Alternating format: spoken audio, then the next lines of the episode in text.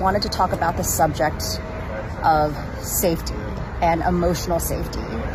And, you know, clients can come to me for whatever professional, business, life change, burnout, whatever topic it is, but safety, like the feelings at the end of the day, what everybody's trying to get to is they want to have more peace, they want to have more confidence, they want to have a, more of a feeling of safety.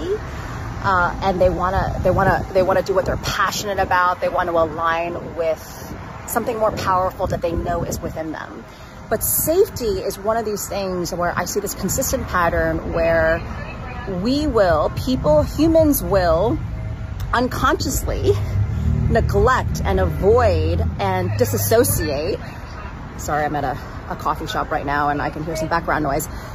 Um, because they want to feel safe, because they will not reach out to people, they will not engage, they will not put themselves out there because they want to feel safe, or they feel like they need to people please, or they need to overgive or over effort in order to feel safe.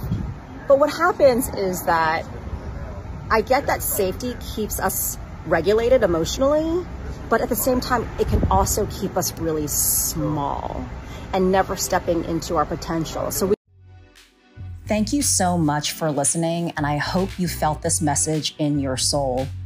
A few questions. What is the story on replay that you tell yourself about yourself? Putting achievement and appearance aside, how is your quality of life experience on a regular basis? I invite you to enroll in my wholeness coaching program and first ever retreat in New York City this November 3rd and 4th.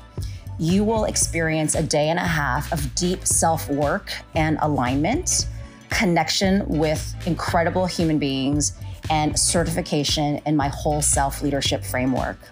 This inner circle is my new community and movement devoted to creating a future where the work life experience is built on wholeness, not burnout. Visit claudiachan.com for more information, and I hope to see you soon.